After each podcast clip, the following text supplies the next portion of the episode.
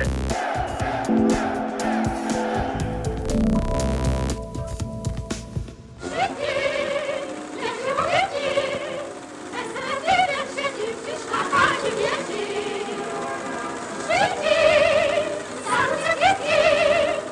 Základní mezníky české módy, především 20. století, představí naši dnešní hosté. Historička umění Andrá Březinová, etnoložka Petra Mertová a historik Radek Polách. Dobrý den.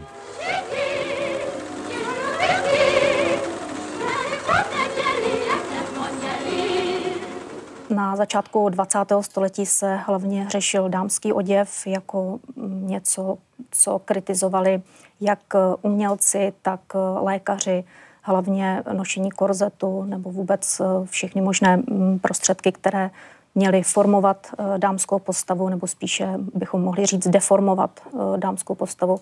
To znamená korzety, eh, všechny možné krinolíny, turníru, nebo honzíky, česky řečeno. Všechny prostředky, které prostě nějakým způsobem omezovaly v pohybu. A v 60. letech 19. století vznikaly časopisy, které se zasazovaly o nějaký racionální typ ženského oděvu, o volné šaty, které by byly v pase pouze uh, volně stažené páskem, ale ne deformované korzetem. To stejné v Německu, v rakouských zemích. Uh, a ty tendence samozřejmě byly i ze strany lékařů, kteří neustále upozorňovali na to, že korzety škodí hm, zdraví a že to není správné, aby se nosily. To bez pochyby vedlo i k proměně módní siluety, jakou získává podobu. Ona se nám stává velmi jednoduchou, protože ve 20. letech vlastně Ženy nosí takové volné, jednoduché šaty, které mají posunutý pas nízko až vlastně do půly stehen. Uh, jsou vzdušné, jsou, dalo by se říci, i bezstřihové, naprosto hladké. A jedinou ozdobou bývá perlový náhrdelník nebo krásný šál. Potřebuji klobouk pro služebnou. Aha. No. Hlavu má velkou asi jako jako já. Prosím? Račte dovolit? Pán si ho špatně nasadil. Ten patří víc do čela. Asi tak, prosím. Velmi slušivý klobouček. Dáma bude spokojená. Ta pestrost eh, třeba i v pánské módě, která byla ještě na sklonku 19. století a plynule přišla do počátku století 20. prakticky do konce eh, existence Rakouska-Uherska, se velmi vytratila. Už to nebylo tak eh, dynamické a rozvíjející se v rámci té pánské módy protože vlastně pánská móda zahrnovala v té době taktéž i eh, vojenské uniformy, které se na společenské události nosily, takže opravdu to bylo opravdu vždycky velmi barevné. A v meziválečném období opravdu došlo k zjednodušení těch střihů. Přicházely vlivy ze Spojených států, z Velké Británie, které ovlivňovaly samozřejmě i tvorbu nejenom šatů, oděvů, ale taktéž i pokrývek hlavy. Na sklonku 19. a počátku 20. století pro společenské události byl nezbytný samozřejmě cylindr, případně klak. E, v tom meziválečném období už přichází ten klasický měkký klobouk.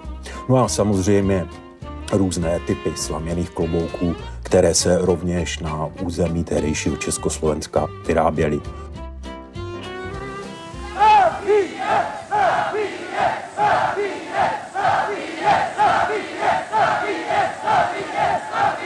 Co se týče eh, klasických eh, plstěných klobouků, které nahradily právě tyto eh, cylindry, tak ty se vyráběly v mnoha variantách s mnoha povrchovými úpravami, samozřejmě s velkou škálou barevností.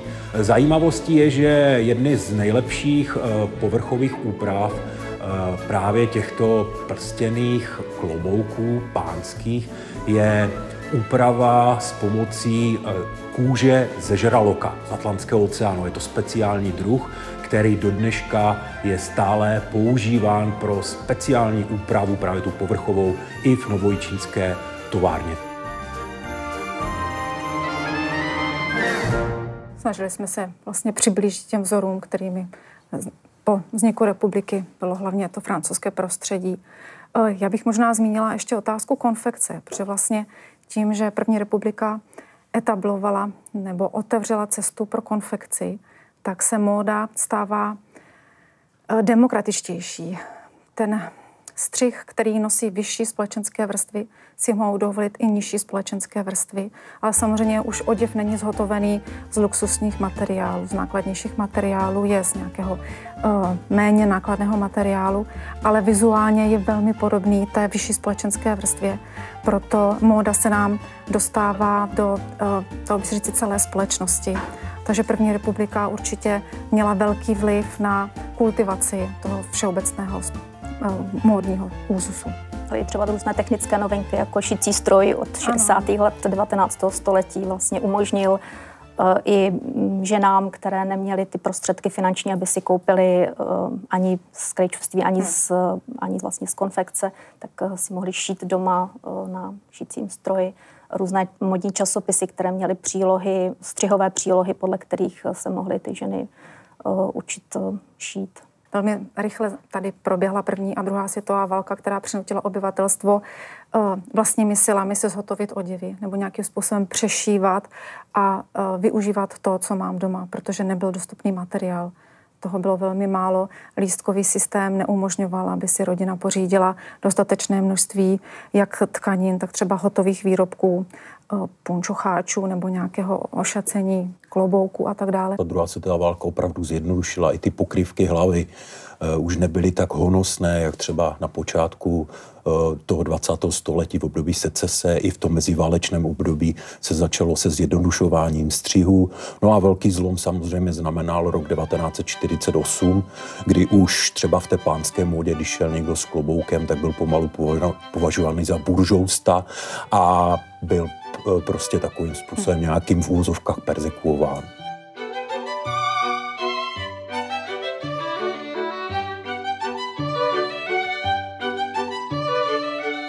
Z kolekce paní doktorky Raškové, která nám tady vlastně věnovala šaty eh, od doby secese, eh, kdy tady vidíme krásnou pelerinku, která je různě kombinovaná z různých materiálů, ať už je to krajka, stěovina nebo vyšívka a je hlavně krásně zdobená květinovými ornamenty. Vidíme ten rozdíl těch 20. let, kdy se ta moda posouvá, zjednodušuje, zjednodušují se střihy i materiály a hlavně se zkracuje což do té doby nebylo možné, aby žena nosila krátké rukávy či krátké šaty. Uh, známe to z filmu Postřižiny, zkracovaly se i vlasy.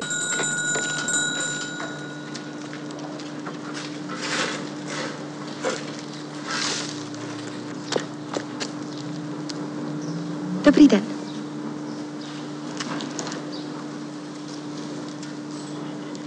Kam zdala vlasy?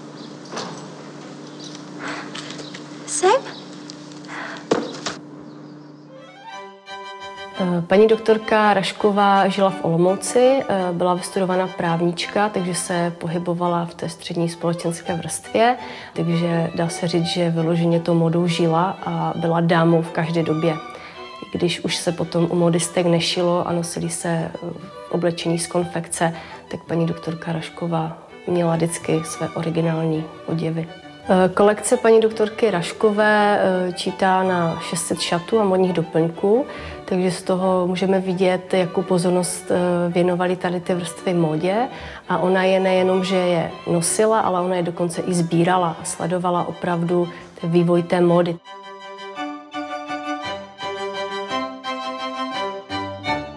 Můžete označit základní prvky dámského šatníku ve 20. století? Pořád dominovaly podle mě šaty, eh, ale čím dál více eh, ženy nosily také kombinaci halenka a sukně, pořád ještě dlouhá sukně. Eh, teprve až po první světové válce se výrazně zkrátila, nebo taky kostým, jako něco, co se označovalo jako tailor-made, krejčovsky vlastně šitý kostým, podobný pánskému, akorát místo kalhot to byly, to byly vlastně sukně. A máme i nějaký prvek, který se zcela vytratil a dneska už není součástí dámského šatníku. No, kromě korzetů, ale vlastně ty se taky sem tam vrací, ale už ne jako takový eh, striktně stahu, stahovací prvek pod šaty, ale jako spíš taková dekorace, spíš na halenku, hmm. nebo spíš jako, efektní, jako taková efektní v tom spodním prádle bude asi ten největší největší zlom, jinak samozřejmě kostýmy nám zůstávají. Oni se objevují v první republice jako Eh, v podstatě navázání na anglickou módu, která, která toto umožnila, protože kostým byl, dalo by se říci, uh, velmi variabilní. Stačilo mít základ, sukni, uh, k ní jakoukoliv halenku nebo nějaký drobný detail a už jste vypadala jinak. Já si myslím, že ještě jedna věc, která se vytratila právě i z dámské, i z pánské mody, jsou originální slamené klobouky, takzvané panamáky, mm-hmm. které se vlastně uh, vyráběly uh, prakticky od uh, počátku 20. století až do zhruba toho konce druhé světové války, kdy už byly přetrhány vazby, poněvadž ty originální panamáky, eh, to přírodní vlákno pochází z Ekvádoru a bylo komplikované je sem do České republiky dostat a přenést eh, tuto tradiční výrobu, která byla hodně situována v Prostějově, kde bylo asi 10 továren, které se zabývaly výrobou panamáků, originálních panamáků, myslím, tak eh, ty byly vlastně už před druhou světovou válkou zaриzovány, protože byly převážně v židovských rukou a ten proces výroby se u nás vytratil, takže ten klasický panamák je jedna z, jedna z těch pokrývek hlavy, která vymizela za šatníků. Panamák ostatně velmi často a rád nosil i prezident Masaryk, který je považován za stělesnění gentlemana. Dalším typem a ideálem muže byl bohem. V čem se gentleman a bohem v odívání odlišovali? Pro gentlemana platila pravidla pro oblékání dopoledne, odpoledne, pro určité společenské události, kdežto ten uh, bohem uh, si mohl dovolit určitou, nebo dovolil si, on se nikoho samozřejmě neptal, dovolil si určitou variabilitu v tom, že v kombinaci, jaké látky, jaké barevné varianty zvolím, uh, kdežto gentleman, elegán, věděl, že etiketa, nenápadný. ano, ano, nám velí v první republice, protože vlastně ideálem gentlemana byla uh, samozřejmě elegance, ale nenápadná a uh, i oduševnila nebo nějakým způsobem intelektuálně, uh, intelektuálně naplněná. U toho bohéma můžu vzpomenout, nebo k tomuto tématu můžu vzpomenout uh, básníka Petra Bezruče, který byl opravdu bohémem a ten nosil takzvanou, on to nazýval hůčku. A byl s tím velký problém pro Otakara Hraběte, vydavatele kloboučinských listů v Praze, který požádal Petra Bezruče o to, aby se jeho klobouk stal součástí té sbírky podivodných klobouků, kterou od roku 1909 uh, vytvářel v Praze uh, v kloboučnické škole. A Petr Bezruč rok odmítal tu hučku denárovat, protože jí měl jenom jednu a nakonec napsal i krásnou básničku, která byla otištěna v klovůčnických listech, že se jí opravdu té hůčky velmi, velmi nerad vzdává. V různých encyklopediích se píše, že špacírka neboli hůlka je módní doplněk pána. Já s tím nemohu souhlasit a utvrzuje to i moje sbírka, že hůlky byly i módním doplňkem dam a korzování bylo vlastně to, že pánové, ale i dámy chodili s hůlkami a chodili na výlety a tyto výlety většinou byly zakončeny v restauracích. Toto se dělo ale převážně pouze a jen v nedělním odpoledním čase byly různé rozdíly mezi špacírkami.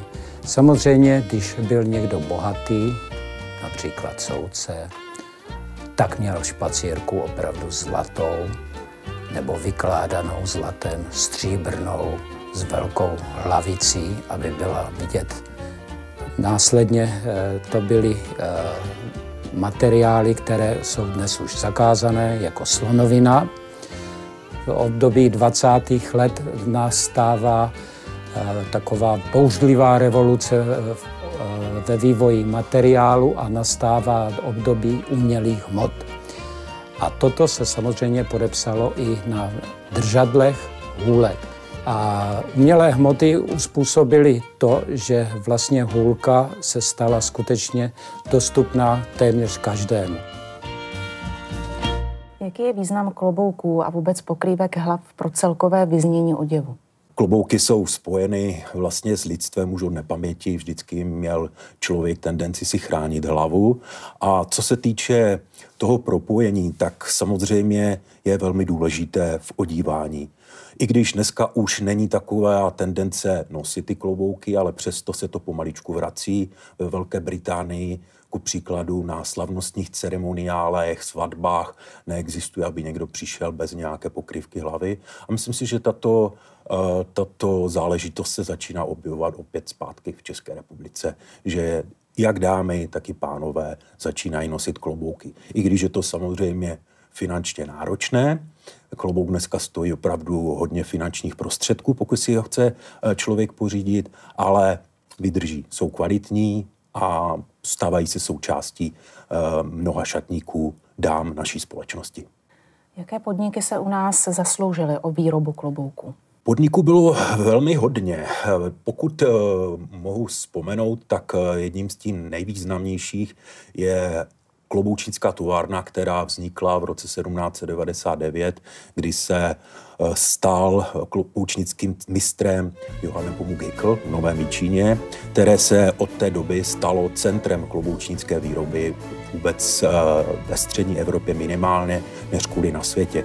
Těch továren samozřejmě existovalo spoustu na území Československa, můžeme některé jí jmenovat, firma Čekan, eh, firma Eh, bratří Bémové, což byla židovská firma, která taktéž působila v Novém firma Flus, továrny v Prostějově, v Brně taktéž působily uh, kloboučnické továrny, které se specializovaly na výrobu nebo i třeba na dotváření klobouků. Těch továren, které byly schopny vyrobit klobouk od začátku až do konce, bylo poskrovnu nikdo neměl až takové zázemí a i do dneška, ku příkladu Tonak, který je nositelem té tradice té firmy Hiku, eh, vyrábí v 70% pouze polotovary, které dál dává na export. Tak se to dělo i na začátku 20. století, kdy tyto velké továrny předávali své polotovary drobným živnostníkům, kloboučníkům, kteří je upravovali, došívali tam různé věci, ať už to je počívka, eh, nějaké stuhy a další věci a pak je dávali na trh pod svým vlastním jménem. Ono to bylo velké eh, pole působnosti také pro modistky, což byly vlastně specialistky, které se věnovaly tvorbě klobouků pro dámy. A víme, že v Brně v období první republiky až po 50. léta bylo několik desítek drobných závodů, které se této výrobě věnovaly. A jednou z možná významných nebo známých eh, je eh, závod Femina, který fungoval v Brně právě v té první republice.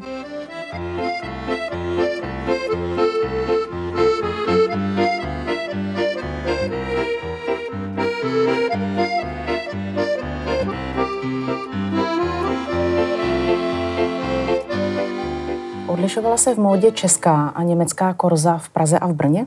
Možná až v takových těch vypjatých situacích, jako bylo před druhou světovou válkou, kdy eh, byly ty tendence ukázat právě tu svou národnost a i české textilky, jako třeba firma Josefa Sochora, eh, vyráběly látky s takzvaně českým eh, dekorem, kde aplikovali vlastně české květiny, aby si z nich ženy šily šaty, sukně a ukázali tím, že jsou Češky. A určitě je potřeba zmínit, že se objevují i zvláštní typy oděvů, které do té doby u nás nebyly. Typ dirndl, kdy vlastně už tím, že se žena oblékla do tohoto vlastně šatu, tak dala najevo svou nějakou příslušnost k té německé národnosti a naopak zase v těch českých uh, oblastech nebo Češky uh, zvolili uh, oděvy nebo nějaké doplňky, které mm, byly blízké našemu třeba lidovému kroji nebo nějakým způsobem dali najevo, že jsou Češky. Zvláště po nástupu Hitlera docházelo kolikrát i velkým potičkám, protože ty proudy se někdy setkaly eh, z České a Běhonské na náměstí Svobody a nebylo to zrovna dvakrát příjemné. Je pravdou, že i jejich odznaky a jejich symboly byly spjaty e, s nacistickými symboly. Mám tady dokonce i jednu hůlku, která tuto dobu připomíná. Ohledně těch pokrývek hlavy a určování. Dá se podle toho přesně zhruba zadatovat, ve kterém období ta fotografie mohla být vyfocena, zvláště podle té pokrývky hlavy. Vím, že na toto téma jsme s kolegy z Národního památkového ústavu dělali taktéž i metodiku, která vlastně interpretuje pokrývky hlavy v rámci nošení na historických fotografiích převážně šlechtického původu a tam to jde názorně z toho vyčíst, že podle té pokrývky hlavy opravdu nějakým způsobem to zadatujete.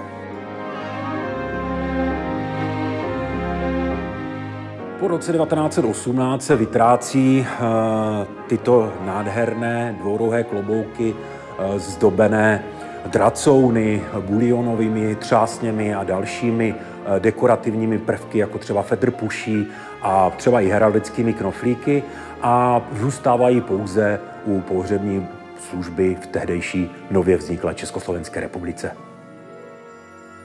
První světová válka přinesla hlavně velkou, velkou krizi velké nedostatky. Takže spíš eh, to nebylo o tom, že by se tvořila móda, spíš to bylo období, kdy se uh, muselo z toho mála uh, obléci rodinu a samozřejmě to, co zbývávalo, tak se ještě posílalo na frontu. Znovu se začal využívat fenomen trhané vlny nebo materiálu, které byly recyklované. To znamená, že se vlastně ze starších textilí zhotovovaly znovu nové textilie, ale jejich eh, základem byl ten již použitý nebo jednou, dvakrát použitý materiál. Prostě to taky krize. přispělo uh, k zjednodušení dámského oděvu, protože hmm. ženy, které musely nastoupit do práce místo mužů odvedených na frontu, tak se ukázalo, že uh, prostě potřebují především praktický oděv, tak uh, že to určitě pomohlo i k tomu, co se pak stalo ve 20. letech, velké jako zpraktičení Eh, zjednodušení dámského oděvu. Že praktičnost a do jisté míry asi i emancipace žen. Určitě. A čím se pak vyznačovala moda ve 30. letech? Moda 30. let, eh, pokud se bavíme o dámské modě, tak se vrací trošku zase k, k ženštější linii, k eleganci. Šaty se opět prodloužily až eh, téměř vlastně na zem. Ve Francii mm, mm, návrháři od couture, jako třeba Madeleine Vionnet, prosazovali takzvaný šikmý střih, to znamená střih posazený šikmo na látku, tak aby ta látka krásně, především hedvábná látka, okopírovala uh, linii postavy úplně dokonale. Uh, akcent uh, byl dáván na záda, takže vlastně ta dekoltáž nebyla vepředu, ale vzadu na zádech. Takže to byly takové znova, nová taková elegance u dámského oděvu. My to lidé mohou vidět v těch historických filmech, kdy třeba Anida Mandlová nosila šaty z salonu Hany Podolské a další. A podle, podle těch filmů lze odvodit i ty modní trendy, které byly in v té době. Ale zároveň to procházelo velkou kritikou ze strany třeba levicové avantgardy. Tady v Brně byla v roce 1929 výstava s názvem Civilizovaná žena a tam právě kritizovali ten návrat k nějaké větší dekorativnosti, k té právě prodloužené linii eh, jako něco, co mm, zavádí modu zpátky a eh, byl to velký předmět kritiky. Eh, tehdy tam vlastně vystavili oděvy, které byly od Božiny Hornekové, místní tady tehdy učitelky na střední umělecké škole řemeslné a ty byly založené pouze na kalhotách. Celý ten šatník ženy vlastně se byl založen výhradně na kalhotách, což bylo velmi progresivní. Na konci 20. let se kalhoty běžně nenosily ani v centrech módy, jako, jako byla Paříž, jako něco úplně bezvýhradného. To je záležitost až po druhé světové válce. Pro mnoho diváků filmu pro pamětníky zůstává móda uh, šedá, tmavá, černá. Jaká byla ve skutečnosti ta škála barevnosti? Přesně tak. Širo byla jako říct... širší samozřejmě, jo, třeba z proužky jo, a tak dále, ale převážně se to dávalo do takové té šedší barvy, když to tak řekneme. Ku příkladu můžu zmínit jednu takovou perličku, která je u nás v muzeu. Eh, Jan Masaryk, když byl diplomatem eh, v Spojených státech, tak se na páté aveniu koupil klobouk, který byl vyrobený sice ve Velké Británii v kloboučnické firmě, přivezl si ho sem a byl celý hnědý.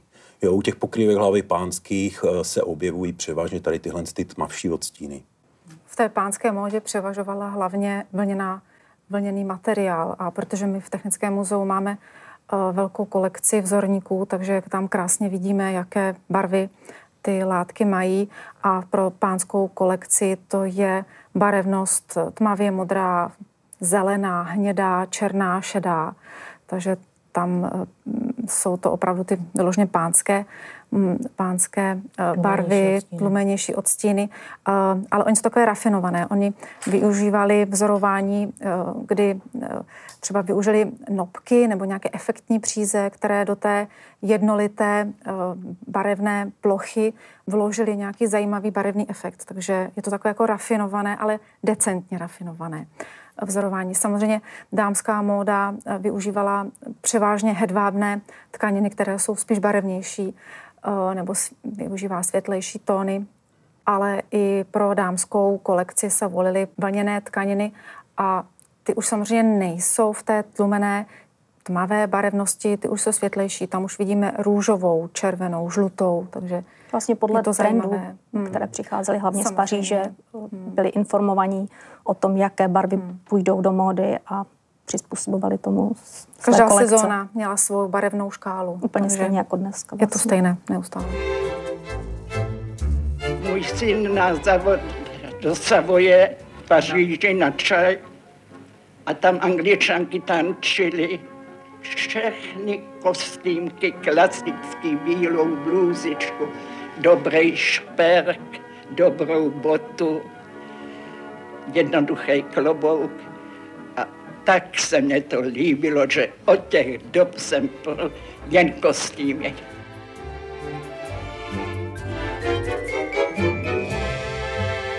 Nakolik kinematografie a módní časopisy zapůsobily na módu, převážně tedy dámskou módu? Tím ideálem, ke kterému se společnost snaží přiblížit, tak jsou osobnosti stříbrného plátna, eh, ale víme, že ty jejich oděvy pocházely často ze zápůjček z nějakých módních salonů pražských, zejména známe Hanu Podolskou. A i když se podíváme do těch prvorepublikových časopisů, tak vlastně tam nejsou nějaké modelky, ale jsou to většinou herečky různých divadel nebo z filmového plátna, jsou to vlastně většinou herečky. Je taková možná zajímavost, že první módní přehlídka, která se uskutečnila po první světové válce v Brně eh, v roce 1923, tak vlastně těmi manekínkami byly baletky Národního divadla. Já bych připojil ještě jednu eh, záležitost, a to byli sportovci. Mm-hmm. Ti se už v těch 30. letech, zvlášť třeba fotbalisté, začínají profilovat v reklamách, jo, a lze je, lze, lze je taktéž zapojit do těch módních novodobých trendů. Existují spoustu e, nabídkových listů, třeba firmy Bartoš z Prahy, kde jsou prezentováni v těch takzvaných bekovkách jednotliví fotbalisté Slávie Praha a další a další. On ten sportovec byl vlastně i ideálem. Ideálem z uh, nového muže, byl nejenom vzdělaný a elegantní muž, ale i sportovně zaměřený jedinec. Takže sport byl jedním z ideálů, ke kterému se vlastně, vlastně ta společnost vztahovala. Eh, a sport se nám zase promítá i do nabídky tkanin, které se na trhu objevují, protože v té brněnské kolekci vidíme i tkaniny, které byly eh, určeny primárně pro sport, pro jízdu automobilem, pro tenis, pro nějaké vodní sporty. Takže i pro uh, sportovní uh, účely se zhotovaly speciální tkaniny. Tvůrce módy musí dbát přirozených vlastností látky. Barva, účel šatu a schopnosti látky samé spolu tvoří nové modely. Architekt šatů nahodí látky na živý model, spíchne je dvěma třemi špendlíčky a nový tvar se zrodil. Jakou módu bylo možné spatřit v ulicích během druhé světové války? Hodně se blížila asi uniformám, protože v té dámské modě se objevuje prokazatelná inspirace uniformami, to znamená široké klopy, eh, výrazná ramena, vycpávky se uh, začínají používat a samozřejmě tlumená barevnost. Přešívané věci, hmm. protože i když si otevřete časopisy, které vycházely během druhé světové války, jako třeba časopis Eva, tak eh, tam najdete různé návody, třeba od Hedviky Vlkové, eh, významné návrhářky, eh, na to, jak si přešít třeba ze dvou onošených šatů udělat zase jedny nové, nebo jak přešít starý kabát pro třeba dětský kabát. Takže nejrůznější takové návody, vlastně jak to, co dnes nazýváme upcyklací, hmm. tak to, to se dělalo i druhé světové válce. U té pánské mody je to taktéž samozřejmé. Jo, většina těch eh, producentů textilí i klobouků přecházela na válečnou výrobu, což byla třeba ukázka i u nás Tonaku, který skoro přestal vyrábět klasické plstěné klobouky a orientoval se na, na zbrojní průmysl, ke kterému byl donucen. Tehdy ještě se samozřejmě nenazýval Tonak, to až v roce 1945 po znárodnění. Ještě v té druhé, za té druhé světové války se objevuje i ten fenomén, co byl za první světové války a použ- to bylo používání zajímavé kopřivy, jako pro šití oděvů protože to bylo přírodní a dalo se to kdekoliv sehnat. To je de facto ta otázka náhra, náhražkových surovin, protože vlastně se k nám přestala dovážet eh, hedvábí absolutně, vlna v malých eh, množstvích a pro zhotovení dalších a dalších kolekcí samozřejmě ten materiál byl potřeba, takže se hledalo, jakým, jakým jiným materiálem nahradit uh, ten objem a buď to se zvolila bavlna, anebo právě třeba nějaký jiný materiál, Viskozové který hedvábí. třeba mohl doplnit ten objem. Ale i boty, třeba Baťa začal vyrábět eh, boty s dřevěnou podrážkou, hmm. s textilním svrškem místo koženého, protože kůže byla potřeba na vojenské boty. Takže i, i obojí se týká tady ta proměna. Nebledněte závistí, milé dívky. To nejsou nedostupné americké najlonky, ale silonové punčošky, vyrobené národním podnikem Baťa ve Zlíně. I vy si je budete moci za nějaký čas koupit. Kdy se začínají vyčlenovat eh, kolekce pret a porte, šité v konfekčních velikostech od, eh, od Couture, kdy ty modely byly vlastně šité zákaznici na míru. Už tady na Prostěvsku eh, Mayer Mandl začal na konci 19. století s výrobou, která vlastně byla takovou jakoby první tovární výrobou oděvu nebo první konfekční výrobou, i když to ještě tak zdaleka nevypadalo, jako že by to bylo množství lidí uzavřené v jednom prostoru, a ještě ta výroba byla hodně domácká, nebo vlastně on nastříhal materiál a rozdal, poskytl ho domácím eh, krejčím, kteří eh, ten oděv ušili a zase mu ho zpátky donesli. Eh, ta pásová výroba byla až záležitostí 30. let 20. století a dalších konfekčních firm, zase Nehera, firma Rolní, tady v Brně Plaček a řada dalších, kteří to zase posunuli hm, tu, tu, ten výrobní proces uh, o další stupeň a dělali vlastně takovou pásovou výrobu, stejně jako Baťa nebo firmy v, v Americe, Ford.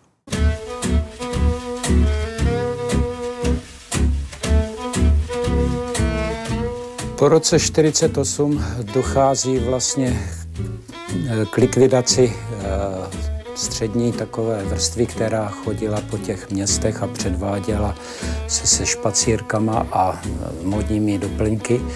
A nastává doba útlumu, ale jako doplněk zdravotní zůstal a nastává taková lidová tvořivost a obzvláště u myslivců dochází k tomu, že si pořizovali špacírky, které byly zároveň sedátkem. Stoly už jsou u sebe, ještě rozvinout koberec a už začíná módní přehlídka přímo v závodě. Největšímu zájmu se těšilo podzimní a zimní oblečení. Můžeme módu v 50. letech považovat za poslední projev módního diktátu? Tak eh, dá se to tak zjednodušeně říct, že, že jo, že, že vlastně uh, Christian Dior a jeho poválečná kolekce, která vešla potom do dějin módy pod označením New Look, ten známý zase útlý pas, kde opět uh, je taková jakoby forma korzetu, velmi široká sukně, délka uh, sukně zhruba někam do půlky lítek byla závazná opravdu pro celý svět. Všichni se snažili tady tu linii a všichni další, co eh, Christian Dior navrhl, tak všichni se snažili vlastně ten stejný styl dodržet. A ta 60. leta potom jsou obrovským zlomem v tomhle, vlastně, kdy eh, nová nastupující generace úplně odmítla právě si řídit takovýmto diktátem a chtěla nosit svou verzi, úplně jinou, jednoduchých šatů, ne tak noblesních, aby oděv už nebyl něco, co mm, je předmětem údivu, obdivu, co stojí obrovské hromady peněz a co, co, co chcete dědit jako umělecké dílo, ale je to prostě běžná věc, která nás baví jeden víkend a kterou chceme zase druhý víkend vyměnit za něco jiného, takže e, úplně jiný přístup k oděvu té nové nastupující generace v 60. letech. U nás v těch 50. letech to samozřejmě bylo velmi komplikované, protože do tvorby zasáhly politické vlivy a po únoru 48 se vlastně cokoliv, co bylo spojené se západní Evropou, případně s nějakými eh, prvorepublikovými ideály, tak to se, to se nepodporovalo. Naopak se podporoval oděv, který uh, byl blízký nebo nějakým způsobem měl vyhovovat potřebám pracujícího lidu. Takže uh, ta módní tvorba u nás uh, po několik let v podstatě ustrnula i díky tomu, že došlo ke znárodnění soukromé nebo živnostenské dílny byly sloučeny do národních podniků a koncepce jejich činnosti byla usměrňována ze strany komunistické strany Československa a ta toto nepodporovala. Ta jednoduchost byla i u těch pokrývek hlavy. V těch 50. letech se objevují šátky, které nosily dámy na hlavách. Už se vytratily ty pokrývky hlavy. Tam eh, ten boom samozřejmě se zase navrátil. V 70. letech se ku příkladu u nás eh, v Nové Myčíně vyprodukovalo 15 milionů klobouků za celý rok. Ale šlo to převážně na export do zemí východního bloku, do Sovětského svazu, což se potom eh, naším kloboučníkům vymstilo po roce 1989 s velkými dluhy. Museli přejít do transformace a akciové společnosti. O to víc musela být moda 60. let s minisukněmi velmi revoluční. Co všechno dalšího přinesla? Umělé materiály. V 60. letech se do módy dostávají nové typy tkanin, které uh, buď jsou celé z umělého nebo z chemického vlákna, nebo využívají nějaké procento nových vláken. Uh, možná si všichni pamatujeme na silonky, na nylonky, což jsou v podstatě uh, synonymní názvy, uh, šustáky a jiné oděvy, které... Určitě i riflovina. Džínovina je vlastně bavlněný materiál. Džínovina, to není úplně umělina, džíny jsou takže, ale ten fenomén, že se u nás objevuje nějaký nový typ oděvů, máme na mysli v tuto chvíli asi ty uh, džíny nebo rifle, tak uh, to je otázka nějakého uvolnění, nějaké demokratizace, kdy se uh, v 70. letech, 60. 70. letech setkáváme s modními trendy ze zahraničí a u nás samozřejmě mládež touží po nových typech oděvů a i naše textilní závody se snaží tyto tkaniny nabízet a v určité kooperaci se zahraničními partnery u nás vznikala místní riflovina. To je takový fenomén. Ale to je pořád přírodní materiál, ten je vlastně z bavlny. Mm-hmm. Ale ta vášeň pro syntetické materiály byla typická pro 60. leta, jak na západě, tak tady v tom východním bloku. Eh, všichni byli velice optimističtí v tom, že to jsou nové, mnohem progresivnější materiály, které eh, odstraní zbytečné žehlení, mhm. velmi rychle schnou takže všichni z nich byli vlastně eh, nadšení a čím umělej eh, ten oděv vypadal, tak tím vlastně to bylo lepší. Takový až sci-fi vzhled futuristický, eh, spojený zase s tím dobýváním kosmu, kde zápasili zase Sovětský svaz se Spojenými státy a ten opravdu luk, který se přibližoval nějakým kosmickým, kosmickému vzhledu, byl vlastně braný jako něco velmi pozitivního. Koupila byste si v obchodě to, co tady vyrábíte? No nevím, záleží na asi ne.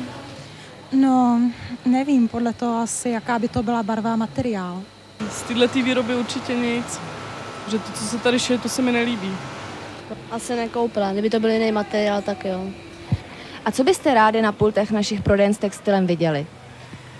Nějaký volný sukně, modernější, halenky, nebo nějaký světříky moderní. Moderní věci. Asi módní věci, které by byly kvalitně ušity z kvalitních materiálů a cenově dostupné. Ústředí lidové umělecké tvorby nabízelo v socialismu eh, vlastně určitou alternativu eh, k oděvní produkci eh, znárodněných podniků. Čím se modely vyznačovaly? Jsou inspirativní třeba i do dnešní doby? Přestože teda z, úlov skončil, Ústředí lidové umělecké výroby je vlastně spojené ještě s, před tou dobou znárodňování, před komunistickým pučem, vznikl už v roce 1945 přímo nařízením prezidenta Edvarda Beneše. A původním smyslem bylo vlastně zachránit uh, tradiční řemeslné různé techniky a dílny a posléze se z toho uh, vlastně vyvinulo několik center v Praze, v Brně, v Uherském hradišti, kde měli místní pracovníci za úkol eh, z těch původních eh, tradičních eh, technik navrhovat nejenom oděvy, ale i třeba nábytek, který by se inspiroval lidovým prostředím, ale zároveň byl současný, aby oslovil současné zákazníky. Takže v 60. letech třeba vznikaly velice pěkné oděvy z modrotisku. Samozřejmě nevýhodou těchto oděvů byla poměrně vysoká cena, ale víme a z muzejních sbírek známe tyto kolekce a mm, opravdu byly mezi eh, běžnou populací nošeny, takže ty oděvy měly, měly úspěch. Tady v Brně dokonce eh, sídlil úlov přímo u nás, nebo ty modelové dílny sídly přímo v, u nás Umělecko-průmyslové muzeu Moravské galerie eh, celých 30 let. Takže návštěvníci mohli chodit do Umělecko-průmyslového muzea nejenom na výstavy, ale i zároveň si nechat ušít eh, oděv eh, návrhářkami u Louvre. Konkrétně ten můj drotisk přetrvává dodnes. Ano, ano tak díky... já myslím, že je pořád aktuální a že je celá řada současných eh, oděvních designérů, kteří pracují s modrotiskem jak ve strážnickým, tak olešnickým. Tak modrotisku zejména pomohlo vyhlášení na seznam nemateriálního kulturního dědictví UNESCO, takže to je velkým plusem, které eh, Česká republika může vlastně využívat. Eh, ale myslím si, že eh, takovou zásadní roli úlovu byla také vlastně práce v terénu, kdy oni dokumentovali činnosti, dokumentovali výrobky a tento materiál z terénu sbírali, takže máme poměrně velké kolekce v Moravském zemském muzeu a v jiných v jiných institucích, se kterými současní etnografové, ale samozřejmě i návrháři mohou pracovat a mohou pracovat s materiálem, který je z 50. let, eh, mohou eh, studovat, eh, jakým způsobem co bylo zhotoveno na základě fotografií, nákresů, popisů, takže to je velká úloha úlovu, který, kterou splnil a zanechal nám po sobě velké množství informací. Druhou vzácnou kolekci máme od paní doktorky Marty Trnkové, která už žila v jiné době, a to v 70. a 80. letech, kdy eh, nebylo vůbec běžné eh, podívat se u modistky a nechávat si čaty, protože v té době se nosily eh, konfekční oblečení. A tady tato dáma pocházela, i když pocházela z Ostravy, paní doktorka Trnková se pohybovala v divadelním prostředí, takže nosila, nebo převážná část její kolekce jsou společenské šaty, které se hodily převážně do divadla a které těmto společenským příležitostem. Kolekce paní doktorky Trnkové eh, nám vlastně ukazuje, že i v době, kdy eh, nebylo vůbec jednoduché, sehnat materiály či nové střihy. I přesto nám zanechala z té doby opravdu nádhernou kolekci, vlastně 200 oděvů z doplňky a, a z boty. Takže i v této době se udržela a byla opravdu dámou v každé době.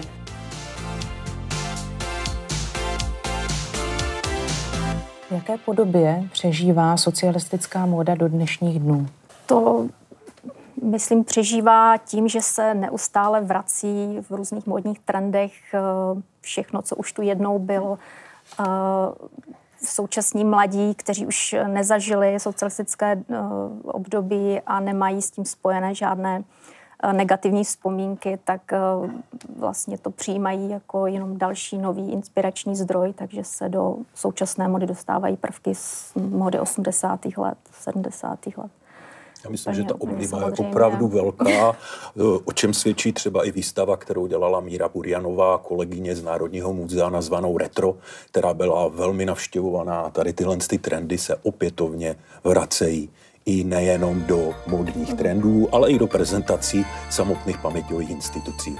Ale samozřejmě už odpadá eh, všechno to, co bylo spojené s tím získáváním, s procesem získávání, který byl dlouhý, vystát si nějakou frontu na nedostatkové zboží, to už vlastně současná generace nezažije. Nezažije ani ten uh, dojem z, z materiálu, které se nosily v 70. 80. letech, které nesály pot, které měly vysto, vysoký elastický náboj a tak dále, tak to už prostě v současné chvíli nikdo nezažije. Už je, je samozřejmě inspirace v, ba, v barvě, ve vzoru, možná ve střizích, ale je to zhotoveno z nových, uh, příjemnějších materiálů, takže ten dojem je možná poloviční oproti tomu, co jsme mohli zač- zažívat v éře socialismu.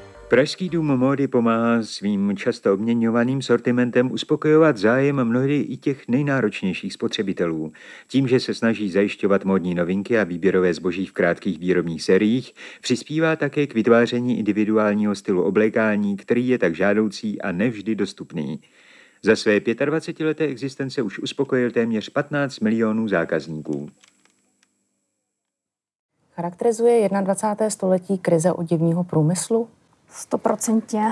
Myslím si, že eh, celým modním světem dnes v současné době eh, hýbe téma krize eh, oděvního i textilního průmyslu, to, že vlastně je to největší znečišťovatel nebo jeden z největších znečišťovatelů planety, mm, to, že se celá výroba jak látek, tak oděvů přesunula z Evropy, z Severní Ameriky do azijských zemí. A tam za vlastně nedůstojných, neetických podmínek eh, pracují v, dílnách eh, jenom proto, abychom si mohli koupit co nejlevnější oděvy. Eh, je to téma, které se otevřelo před několika lety a hlavně s tím, jak se zřítila textilka Rana Placa v Bangladeši a vlastně začalo se probírat to téma, co stojí za tím levným oděvem, kterýho, kterého máme všude ne, že nedostatek, ale naopak nadbytek. Eh, oděvů je tolik, že se vůbec neprodá eh, zboží ani v second handech. Eh, skončí, končí na skládkách obrovské množství oděvů ve spalovnách a je to obrovský problém ekologický, etický. I v kloboučnické produkci je ten samý problém, že do, došlo nebo dochází stále ke krizi, kdy ku příkladu Čína kopíruje vzory třeba fezů, které se vyrábí u nás ve Fesku Strakonice, který je součástí Tonaku a chce prostě získat tady tyhle ty trhy tím způsobem, aby je nakonec finálně zničila. Přesto ty patenty a ty vynálezy, které jsou pro výrobu klasických plstěných klobouků u nás v Novém Míčíně v dnešní České republice jsou zatím chráněny švédským majoritním akcionářem a snad do budoucna ty naše nejkvalitnější klobouky na světě Eh, budou i dál produkovány a budou nošeny. Já když jsem hovořila s bývalými majiteli některých národních podniků, které, kteří zažili ta 90. léta, tak oni vzpomínají na to, že vlastně eh, po sametové revoluci přišlo období, kdy nebylo důležité, jak kvalitní ten oděv je, jak kvalitní ta tkanina je, ale kolik stojí. Čili eh, kritériem se stala cena, nikoliv kvalita. A to si myslím, že je klíčový moment, který tady vidíme a vlastně vidíme důsledky celého toho rozhodnutí společnosti. Jednoho všedního rána to vypadalo před pražskou bílou labutí jako v době předvánečních nákupů. Začali zde totiž prodávat československou módní novinku pro dívky a mladé ženy, papírové šaty. I když ve světě jsou dámské šaty z papíru už dávno v běžném prodeji, u nás vzbudili velký zájem a nejen u děvčat. Kupovali je ženy různého věku, prý pro dcery a vnučky. Novinka z jihlavské výkony trpí zatím nevýraznými vzory, ale prý dodají na trh v brzké době pestřejší. Papír je zesílen chemickými vlákny a dá se, vydrží-li to barvy, i dvakrát vyprat.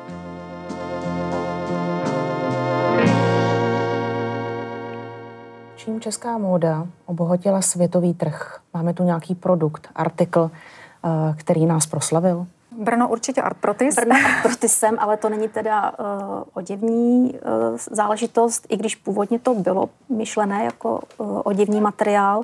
V 60. letech uh, výzkumný ústav vlnarský v Brně uh, měl za úkol promyslet uh, nový netkaný typ textilie z vlny, která by nebyla tkaná klasicky, ale byla by prošitá silonovým vláknem, to znamená, že té vlny by se spotřebovalo mnohem méně a měly se z toho šít dámské sezónní kabáty, pláště, pláště spíš něco jakoby hmm. trendového, co hmm. nemusí obstát v dlouhodobě ale nakonec to vlastně se z toho stalo spíš náhrada tapiserie než odivní materiál. Já si myslím, že velmi důležitým takovým faktorem pro tu módu je kvalitní prstěný klobouk, který se u nás vyrábí, který se ještě pod značkou Hickel i po druhé světové válce exportoval, protože ta byla celosvětově proslulá. Dokonce i Winston Churchill nosil klobouk značky Hickel, který byl vyrobený po druhé světové válce. Dneska se nachází ve sbírkách Národního muzea. No a Taktéž i to, že opravdu ta kvalitní e, rukodělná svým způsobem výroba klobouků je oceňována pro tvorbu předních módních návrhářů, konkrétně třeba Filipa Tracyho z Londýna. A když se podíváte na rodinu, která žije v Buckingham Palace a uvidíte klobouk, tak očekávejte, že byl vyrobený v té podstatě u nás v Novém Číně. Děkuji hostům za jejich názory a postřehy na českou módu 20. století. Vám divákům děkuji, že jste byli společně s námi. Budu se těšit u dalšího dílu pořadu Historie CS. Víte